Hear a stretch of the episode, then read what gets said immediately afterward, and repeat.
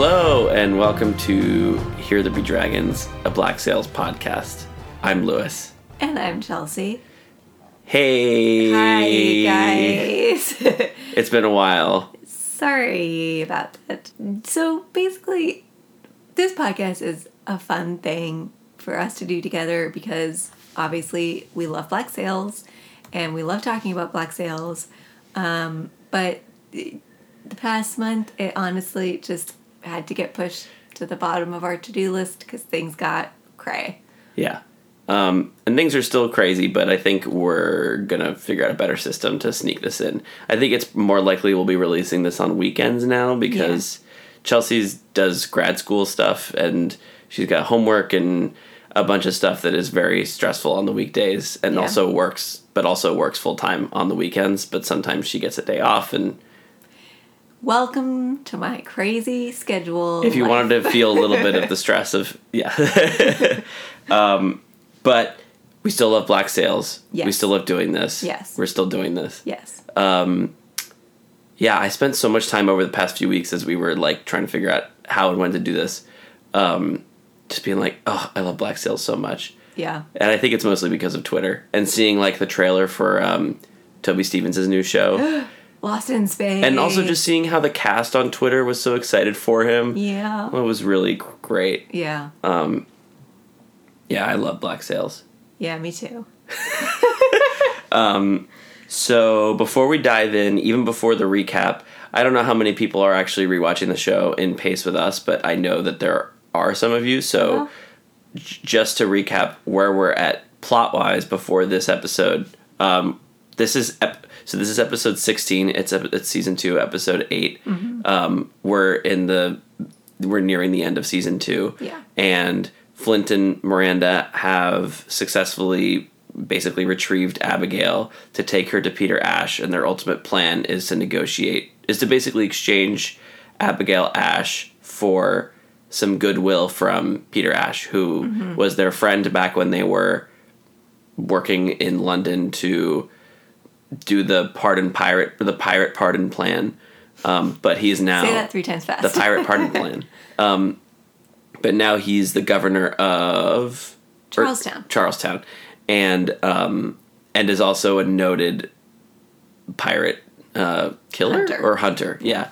Um, so there's a lot of tension around that. Meanwhile, um, Silver has uh, basically lied to Flint and Mm-hmm. orchestrated the uh, for him to believe that the gold has disappeared from the beach where it's been sitting for the past season, Mm-hmm. um, and is basically going to plot to get it himself. But um, he's with with Max. So he told Max where the gold is, um, and she is working with Jack and his new band of pirates who are still sort of operating out of the brothel Yeah. Uh, with Mr. Featherstone to uh, retrieve the gold.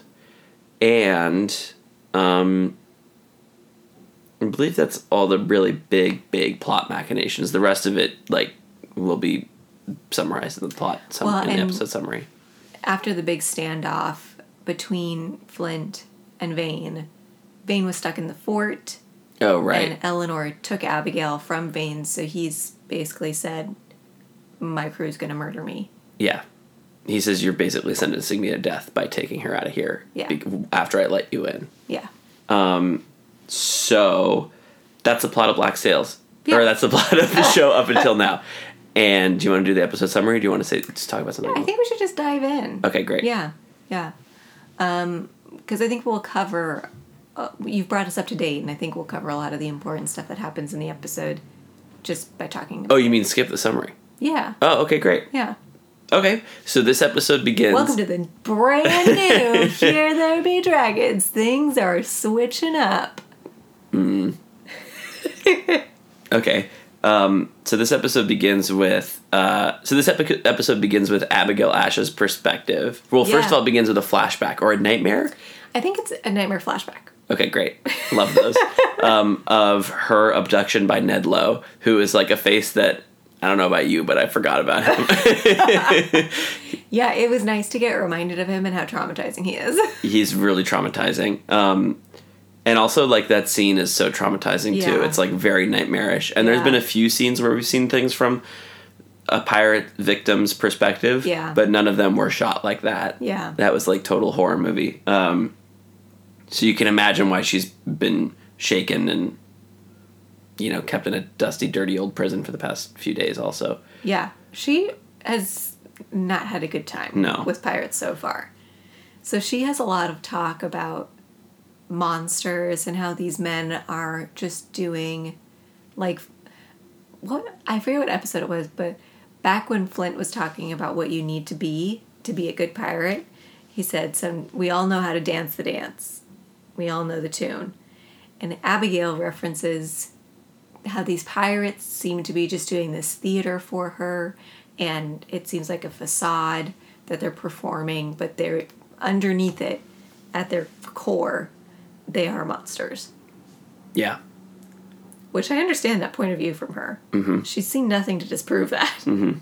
she's only seen people pretending to be nice and actually doing horrible things She's saying all this to herself. She's writing a diary. Yeah, she's writing it in a journal. She said they were nice. They gave this to me for the journey, like to occupy my time, but I bet they're going to burn it when I'm Yeah. done. There's a scene um, during that voiceover of her sort of narrating her perspective on the pirates, which is like, you know, she does say ultimately like they're they're driven by some monstrous thing inside, but she's already like, d- d- I don't know, get gotten underneath them in a very short amount of time, given how much torture she's like withstood at the hands of Yeah. Ned Lowe, and not torture from Vane, but imprisonment and mistreatment.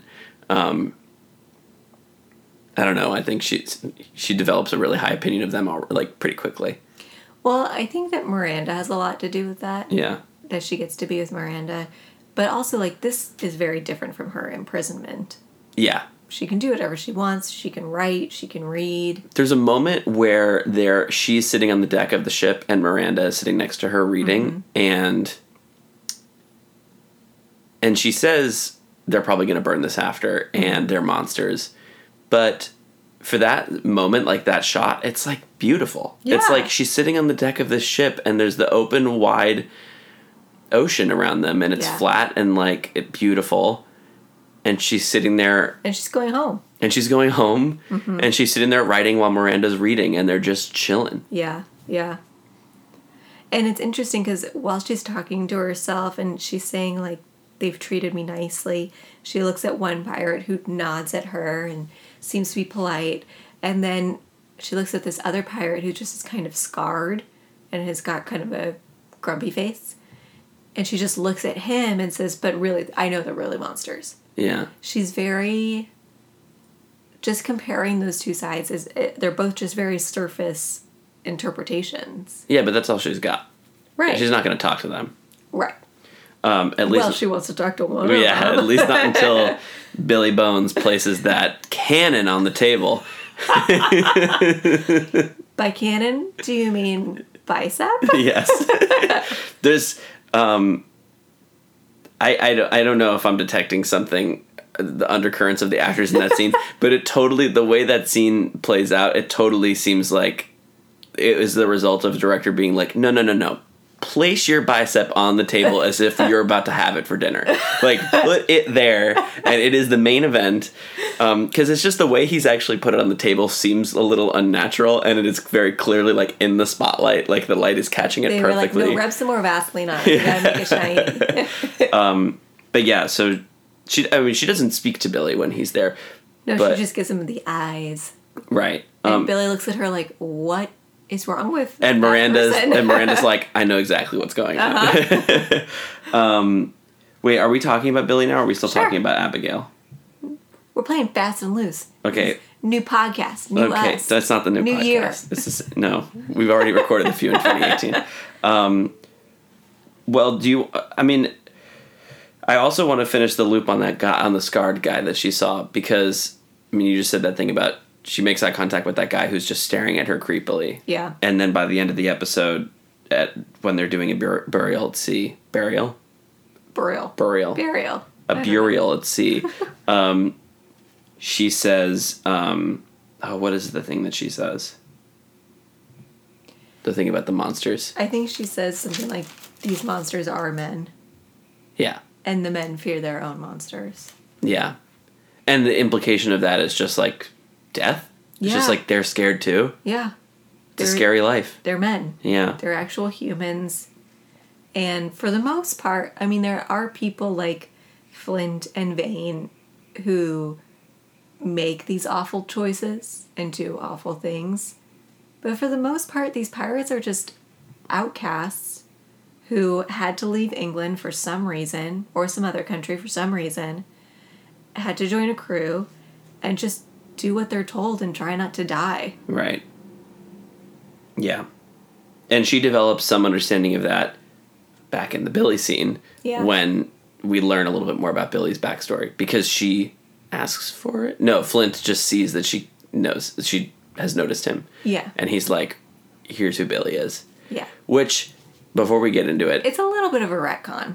because Flint doesn't know Billy in the very beginning of the show. Yeah. There's a moment where Gates says, Billy's coming with you, and Flint says, Who's Billy? Yeah. So It's definitely possible that as Billy rose to power, Flint was like, Gates, tell me more about him. Or he was like, "Oh yeah, he was that kid. I didn't know his name," Yeah. or something. Yeah. But I, up until this moment, didn't know that Flint knew. I, I, I would have thought that Billy, Billy and Flint's relationship had happened entirely on screen. Yeah. Yeah. So in this episode, we hear the story of how Billy joined the crew, which is basically that uh, Billy, it sounds like, had a normal upbringing, uh, had a normal childhood, was born in civilization, born to parents who taught him how to read and write because they enlisted him to support their political cause. He was distributing pamphlets in the street, and I guess the implication also is that he wrote and understood the pamphlets too Yeah.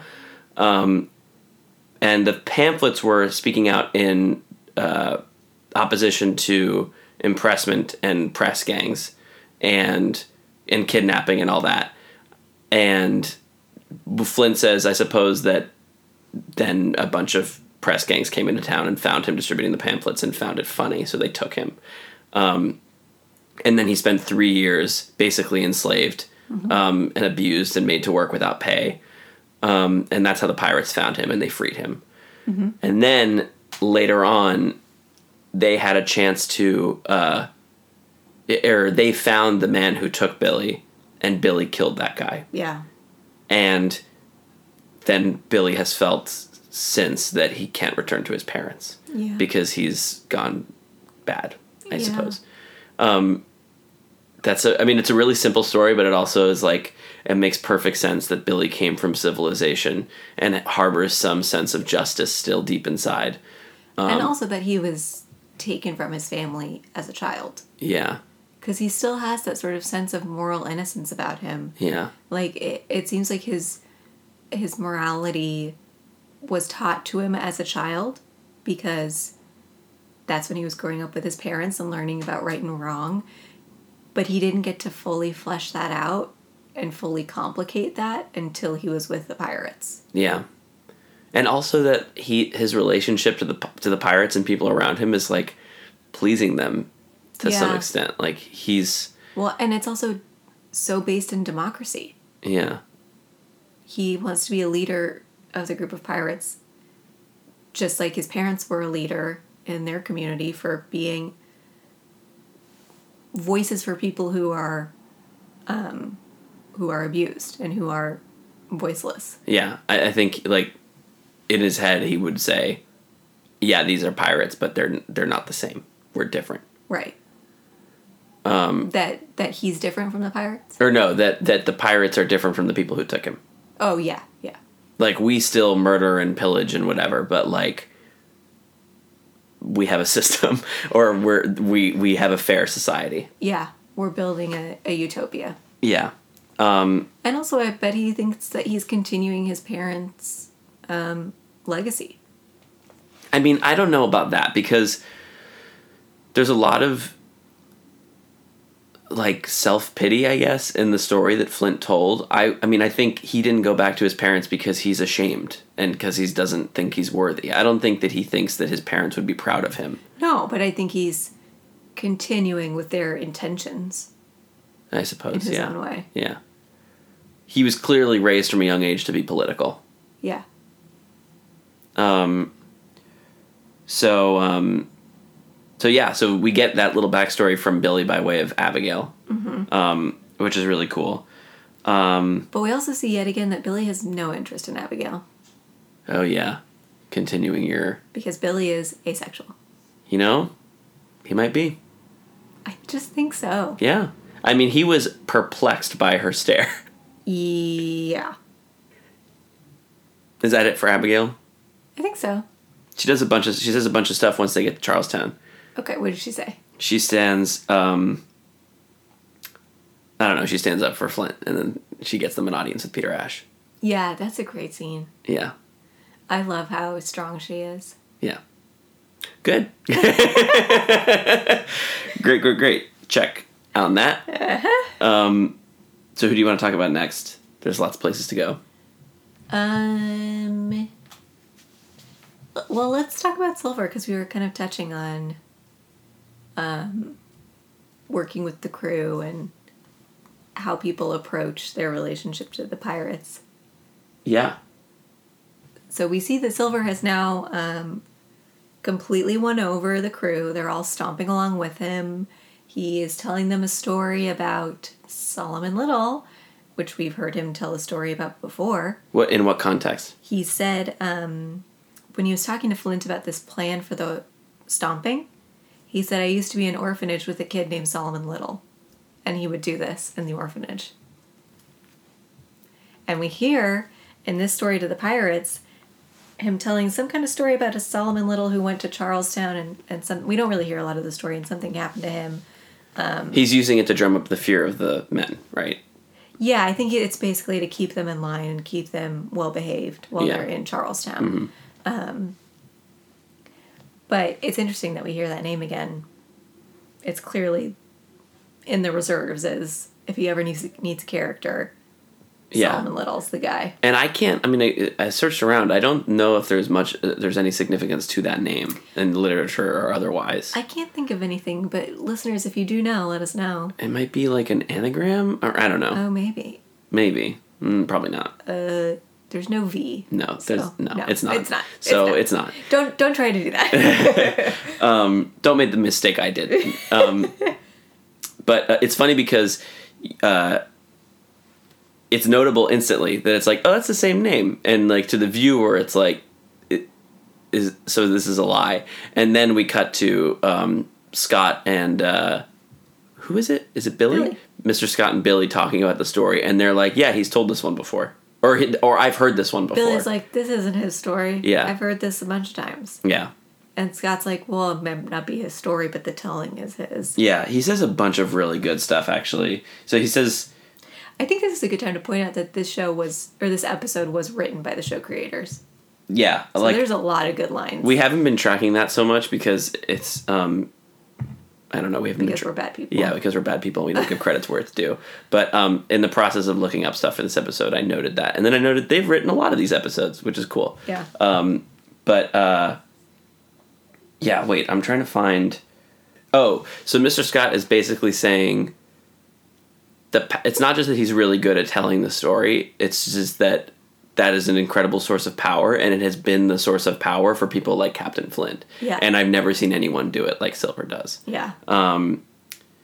What does he say? Uh, it's just sort of um, reinforcing this idea that Flint got to where he is and he got there so quickly because he understands and can weaponize the power of a story.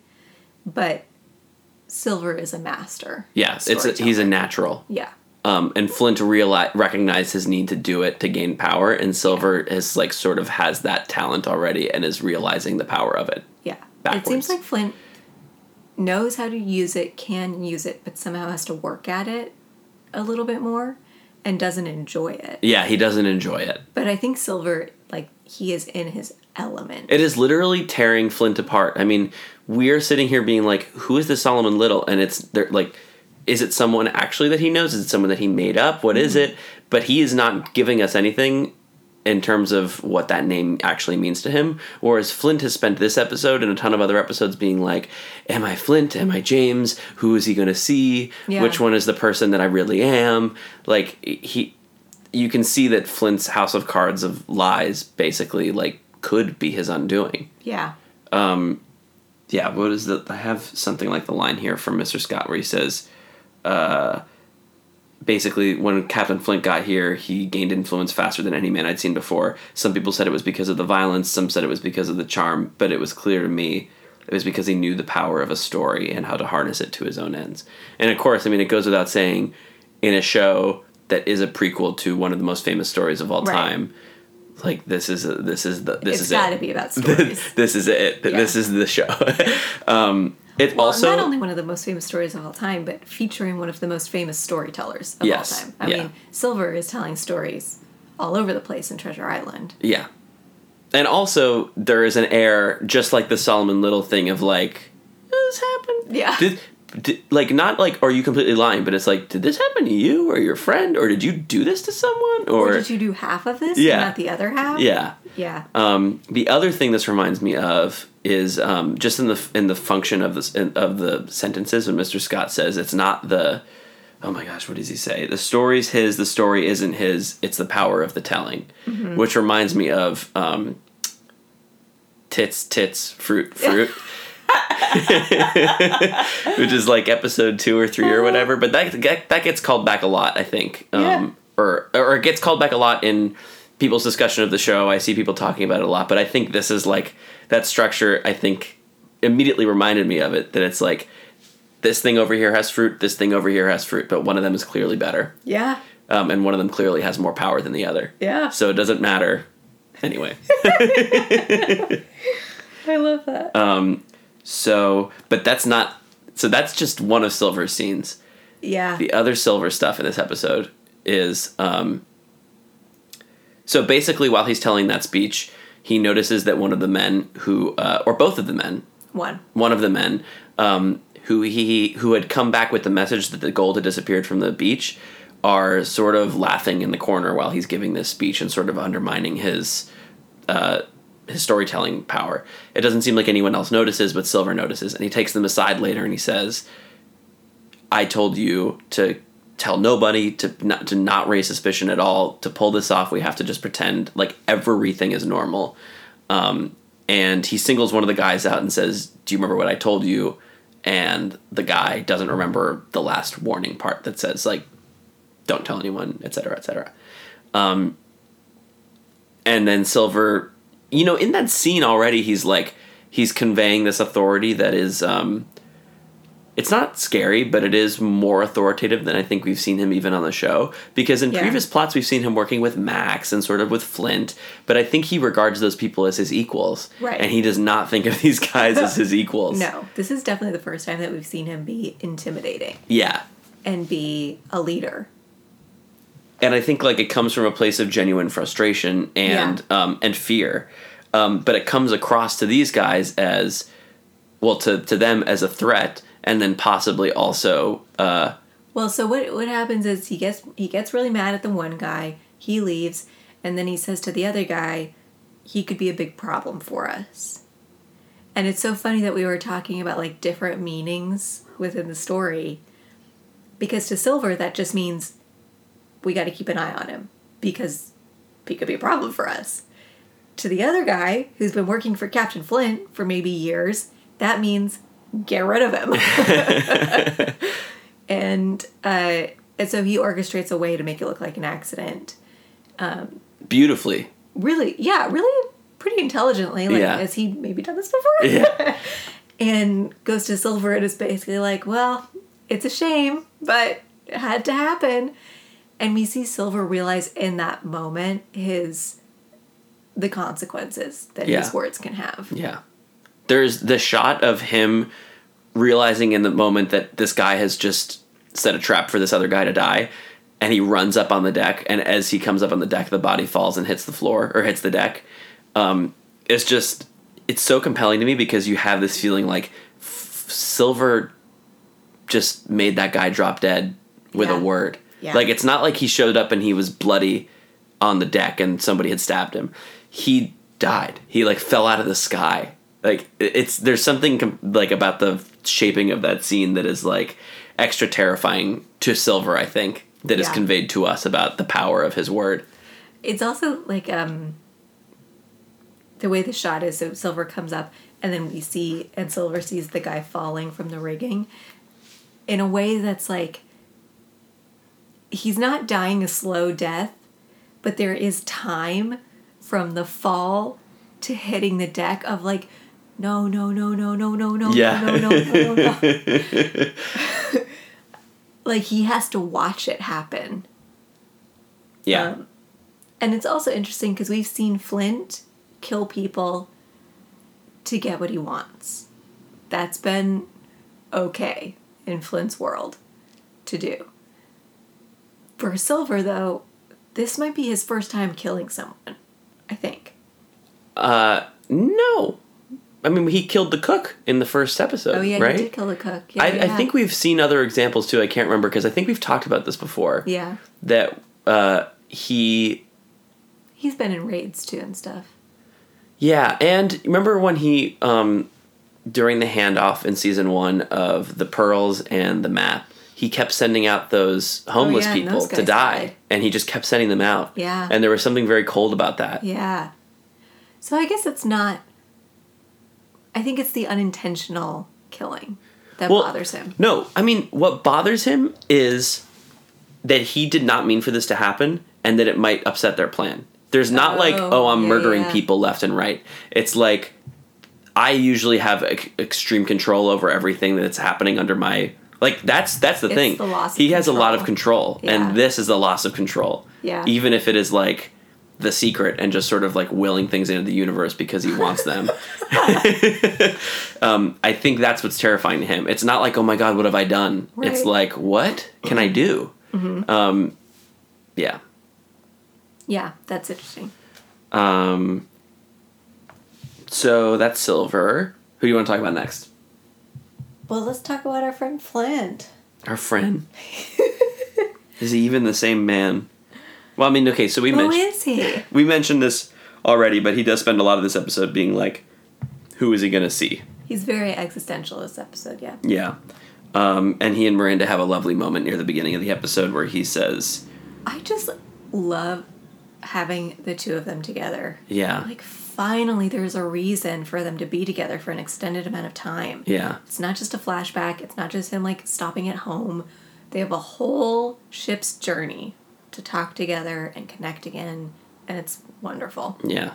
And I, I just have to say, I love that there's not a moment in this episode where like the pirates are like, why is there a woman on the ship? Oh, yeah. Like Yeah. you can imagine a lesser show doing a C plot about like one guy is creepily going after Abigail and like Yeah. Flint has to put an end to it somehow and then like do a speech to his men about how like you got to respect them or something Yeah. by way of sh- having a whole episode where they're terrorized. you know, right. like instead it's just like no, they're on the ship and they get to read and write Yeah. and they're hanging out. and the crew understands that this, yeah, the, Yeah. the crew gets it. Yeah. Yeah. Um, it's just such an example of like yeah it it, it, it i love that um It's just, even if it might historically have been true that pirates would have been preying on the women aboard, it's just not interesting to me. it's not interesting it's not good storytelling. It's lazy, and this show's better than that. right Yeah.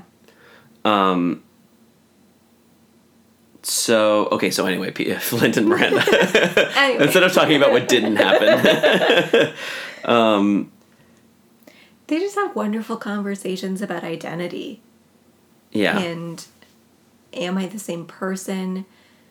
Especially Flint has been talking about, you know, I've been sort of putting on this persona and this character of Flint, and Flint has done things that are unforgivable. And is that now who I am forever? yeah And and Miranda's done things which she f- admits to in this episode. We learn about Alfred Hamilton on the Maria oh Lane right and that basically Miranda found that out. She was probably still in touch with some people in London and found out that Al- Alfred was going to be on this ship, the Maria Lane, and communicated it to Flint, knowing that he would kill him. well we always knew that right because in the sto- in the gossip of the maria lane it always ended with flint coming back to miranda as if she had sent him on a contract somehow Right, right, yeah. But we didn't know that it was. we didn't know who it was Yeah, right right right Yeah, that it was Hamilton. but we knew that she was dark. involved somehow. Yeah. And able, yeah, to somehow orchestrate a murder. Yeah. Yeah. But it's nice to see her, now that we know their story, to take that responsibility. Because we know exactly why they would want to kill Alfred Hamilton. Mm-hmm. And it seems justifiable to me. Um, I mean, this guy supposedly killed his own son. Um, but I just, uh, yeah, I really love Miranda. And I also think it's interesting to for them to confront going back to society And how do they the do that? Of, in the form of Peter Ashe. You mean uh, let's say more about that? like when they're when they're about to meet Peter again, Miranda tries to fix her hair sort of last minute. Mm. And it just brings to mind for me those beautiful dresses that she used to wear and her intricate hairstyles and the jewelry and the makeup that she used to wear every day and, and feel beautiful. And she looked so confident in those flashbacks in those outfits.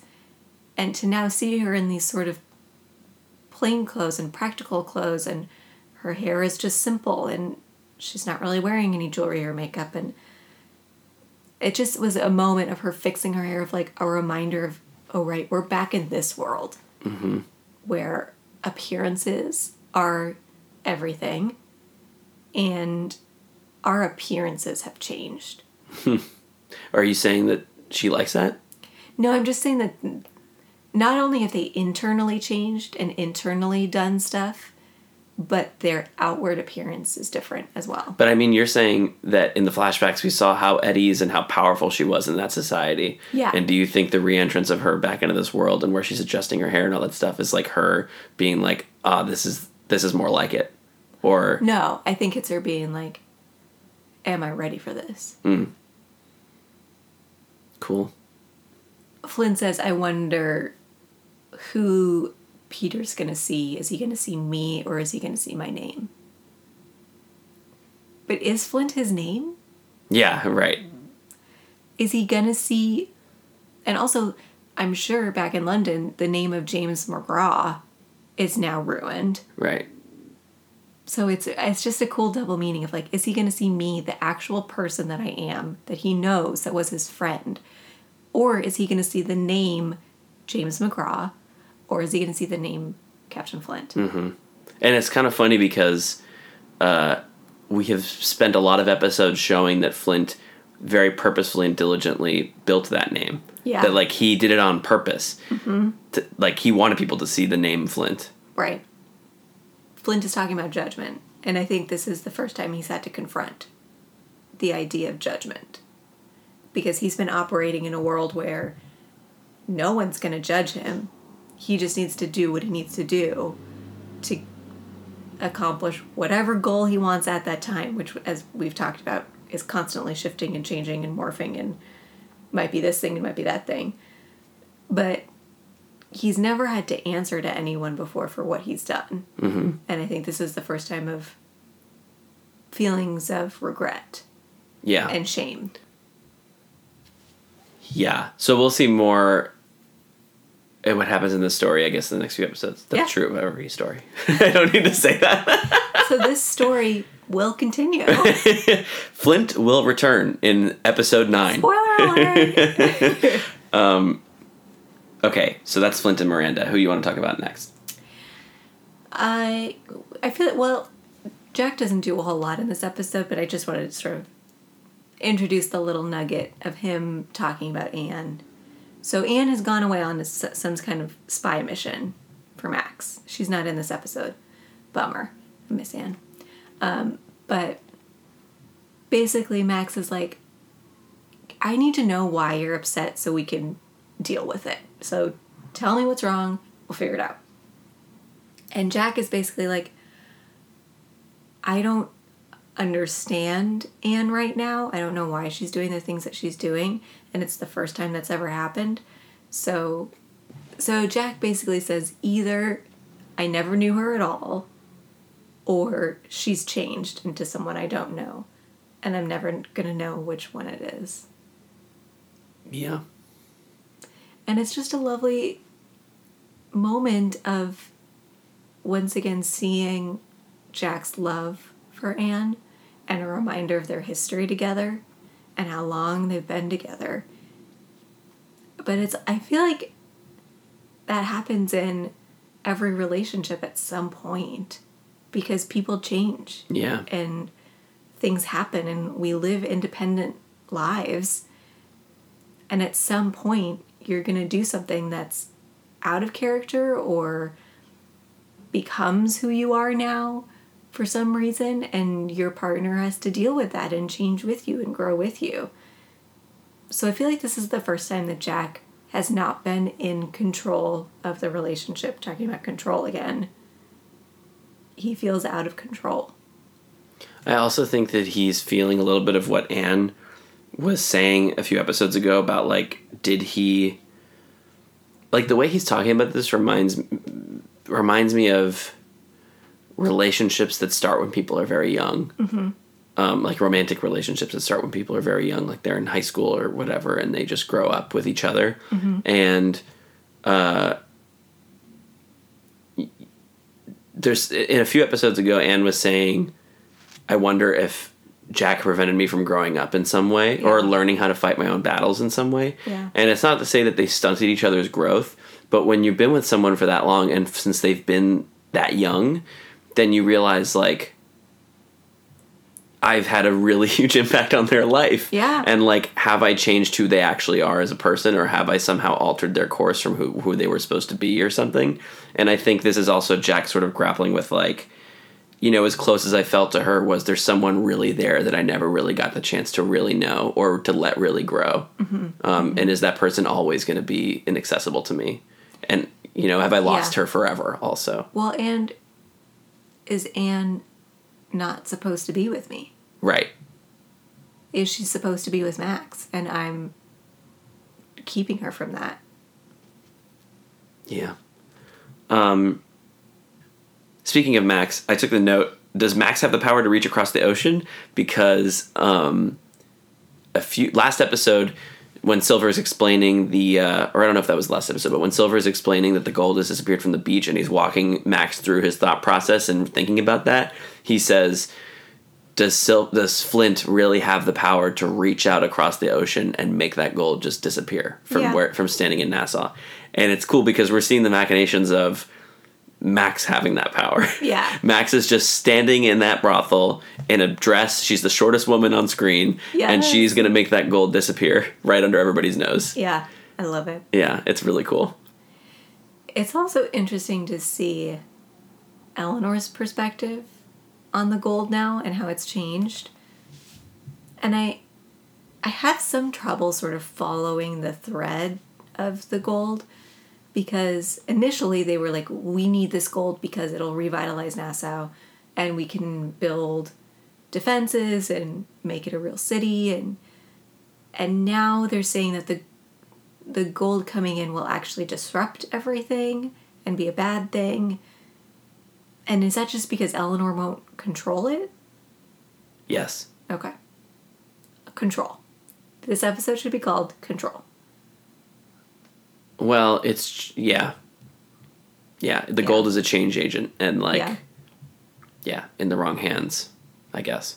But supposedly in Max's hands, I mean, Max seems to be invested in Nassau and in creating businesses. And I mean, she runs the brothel now and she seems to be supportive of the community.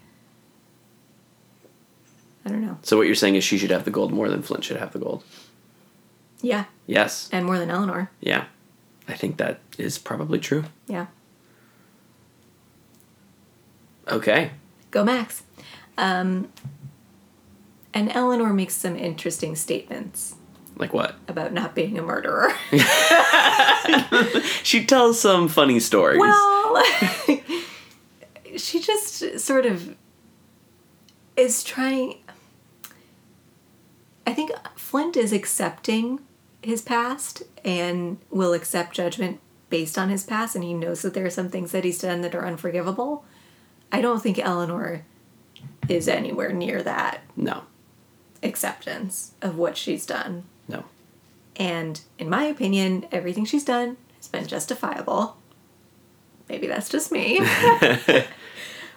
but she is adamant that she's not this mob boss who can order hits Yeah. whenever she wants. Even though she's done that before. Even though she is and she can. Yeah, and she double crosses people and she betrays them and she lies and stuff. Yeah. I mean, it's all in service of her success and Nassau's success, but she is absolutely that person. Yeah. Just embrace it, girl.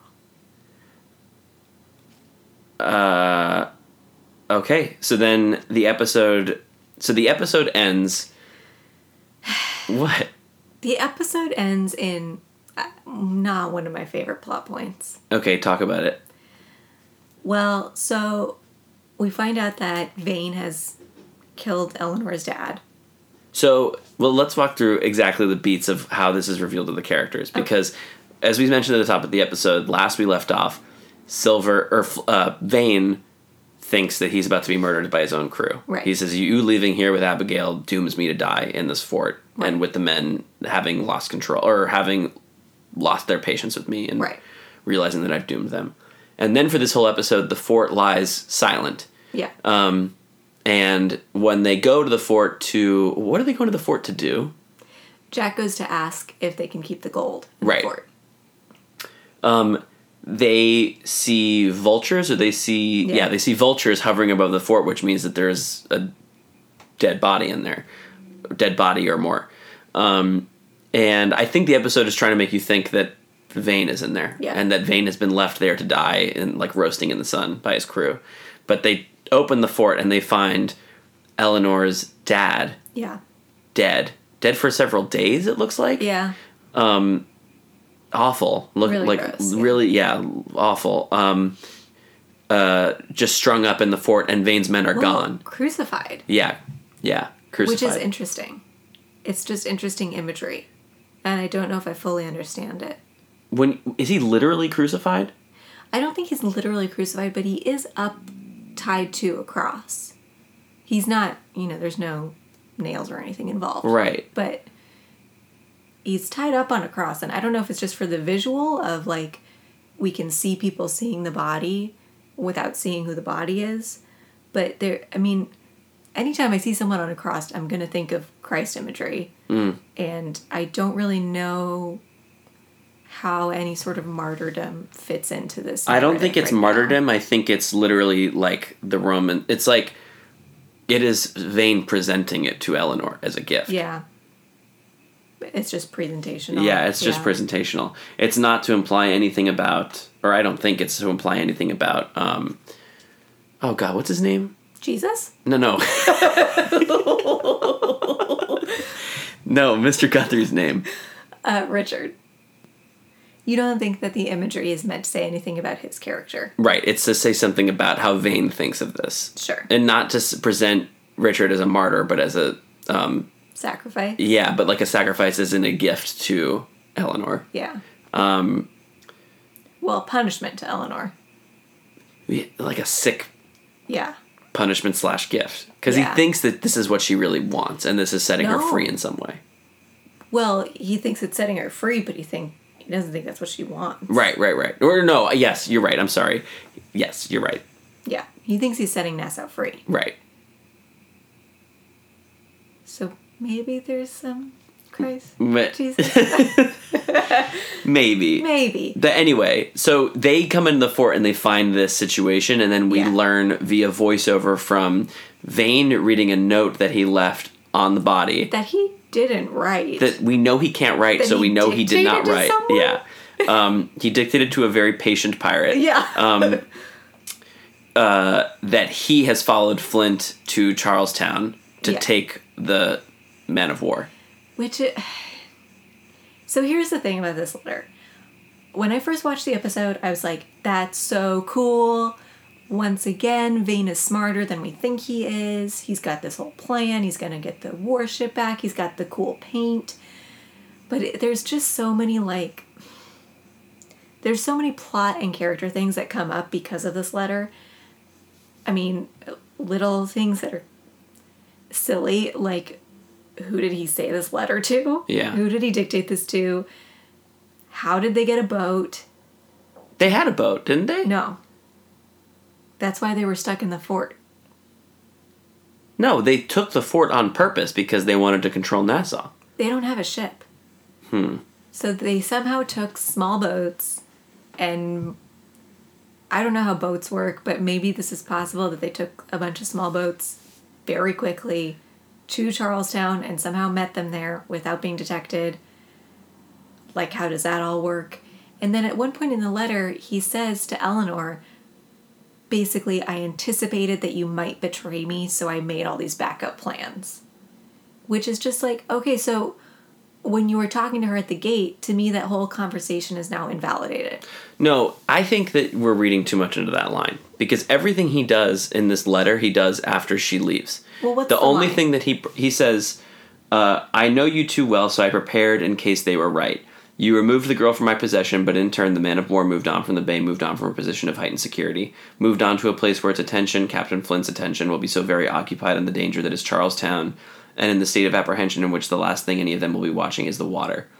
I made clear the price for the girl. You should have known me well enough to know one way or another I was going to claim it. And once I do, I'll be returning to Nassau to settle the rest of my accounts. So you think that as soon as Abigail was taken, he went back and was like, "Hey crew, I made this pl- I no, remember, plan." no, the plan, uh, what he's, the preparations that he made is that he was planning to sail into Charlestown with Abigail. Remember? He had a plan to go to Charlestown. I know. So he had a boat, or he had the men prepared to leave. Yeah. Like the only preparations that he made was to say, we're going to Charlestown with Abigail. And then the plan changed, and he was like, "Well, we're still going to go to Charlestown because we've already prepared for that voyage, and but we're going to take the boat instead." I think the letter, like nothing about the situation that he says after the point of, "I prepared in case they were right," is anything he could have done. He could have done before Eleanor took Abigail from him, except for the fact of preparing for the voyage to Charlestown, which we saw him do a few episodes ago. We knew that he was doing that from a place of, um, of hedging and uh, I guess of yeah, he- of hedging the situation. Um, not necessarily because he thought Eleanor would betray him, but because he thought things just were not going to work out in his favor. That he was going to lose the fort. I guess so. I guess so, but that's just it's fine.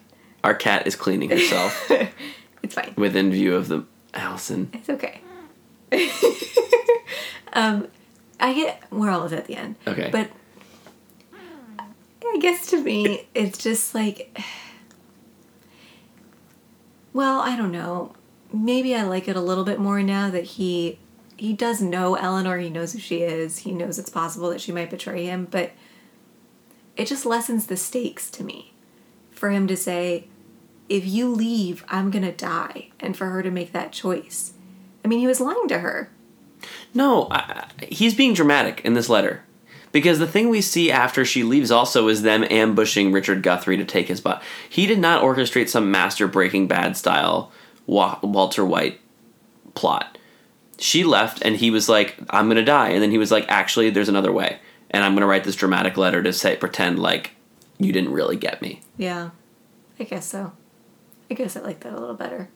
I mean, it, literally, we saw chronologically that he didn't take Richard Guthrie until after she did this to him. Right. Um, so he was not prepared for this, but he came up with a plan. The only preparations I think he's referring to is preparing the men to go to Charlestown. Which we know because when they sail in Charlestown, they're like, they were expecting Yeah. Captain Vane. And because we saw it a few episodes ago. Okay. Okay. You convinced me. also, we're here to be dragons, the podcast, and we don't know anything about boats. We know absolutely nothing about both. we know we know nothing about both. so Yeah, truly nothing. we don't actually really know anything about TV or boats or pirates. Thanks for listening. Yeah. Um, so Um, so that's the end of the episode. Yeah. Do you want to do tidbits, or are you going to say something else? I'm just wondering if there's anything else I want to say about the letter, but Oh, um, so what did Ned say? So Ned texted us, our good friend Ned, who you might remember from the Treasure Island episode. and he said, this is okay. this is what Ned, this is what Ned said in his text. Damn, Vane with the power monologue again. Earlier this season, I discovered the glories of the power monologue, but made the mistake of then cutting off the head of the only person who heard it. So this time, I'm writing it in a letter. Um, he's also Yeah. Ned is expressing doubt at the idea that Vane is the one who schemes. That like Vane has usually been the one who thinks with his emotions and leads with his gut. Well, I guess that's why I kind of like your interpretation of events better. Yeah. Because it is sort of flying by the pants, making it up as he goes along. Flying by the pants. Flying by the seat of your pants. you know what I mean? I know. I know. um, but it is sort of like making it up as he goes along and reacting emotionally of Eleanor has hurt me. I'm going to hurt her. yeah. Uh, let's do tidbits quickly. Okay. Quick tidbits. Uh, let's see. Let's see. Let's see. Featherstone is in love with Idelle. Oh, yeah. Beware the women, they bite. Oh yeah. Not great. Oh, the guy, the creepy guy with the long hair, Doctor Creepiness from Charlestown. Yeah. Um, he says the line um, as he's explaining to Flint and Miranda as they walk through town about how they basically they didn't they didn't take away the they they increased people's fear of the pirates, but then shown how easily they could be killed. To basically say the moment you stop fearing it, it loses all its power. Yeah. But it's an interesting thing because um, we saw at the very beginning of this season the scene where Thomas Hamilton says, or no, where where, where James McGraw says these monsters actually help society because society needs its monsters. yeah. Um, but this is a society in which they've removed that power from the monsters. Um, it seems, or they're trying to do. I don't know. I think that's an interesting comparison between the society that Charlestown has built. right. Um,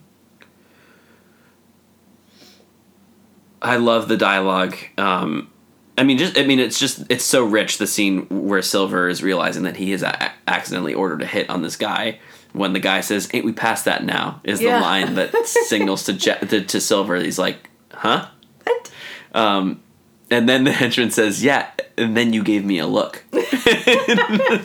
yeah, we've been saying this whole time that Silver did it with his words, but he did it with a look. I mean, he said he's gonna be a problem. Right, and then he gave me a look, and it was the look that sealed the deal. Yeah, that's true. That's crazy. Yeah. But you know what? Visual body language is part of storytelling. Yeah. Um, in the this, I think this is the one thing I wanted to say about the letter. Vane says that Nassau will remain free, which was sort of a great peek into Vane's worldview. You know, he mentions that he came from slavery, and that he wants Nassau to be a free agent, which means no Eleanor, no Flint, no England. I mean, he basically just wants like chaos Right. where everybody can fight for whatever they want, which is a unique version of utopia. Mm-hmm. He says, So I'm resolved I will be no slave again, and as I am free, I hereby claim the same for Nassau. She is free today, and so long as I draw Beth's breath, she shall remain free. Yeah, did he write that? I mean, he said it, but like, which pirate did he say this to? He probably made Richard write it down before he killed him. Oh, oh, my shit. god. That's intense. That actually is the thing that makes the most sense. or he told it to Abigail before she left. No, no, that timing doesn't work out. Okay, fine. uh, that's all I got for tidbits. I don't have a lot of tidbit. We talked about a lot. Okay, we talked about a lot. Yeah, we talked about a lot. We're good here. Um, and uh, yeah, yeah. So we're at the end of the podcast. Great. So follow us on Twitter, tweet stuff at us. Um, I think we had a few open questions that were open to prompts from Twitter. I Yeah, guess. yeah. Um, rate and review us on Apple Podcasts. Oh, I have on my list to get this podcast uploaded to the other things because it's not on the other things. It's not on Android stuff. It's not on Google Play. I think is what it is. Oh yeah, So I have to do that. yeah. Um, yeah, that's it. Thanks for listening. I recognize you. Okay. I recognize you too, I guess. Bye. Beware the women, they bite.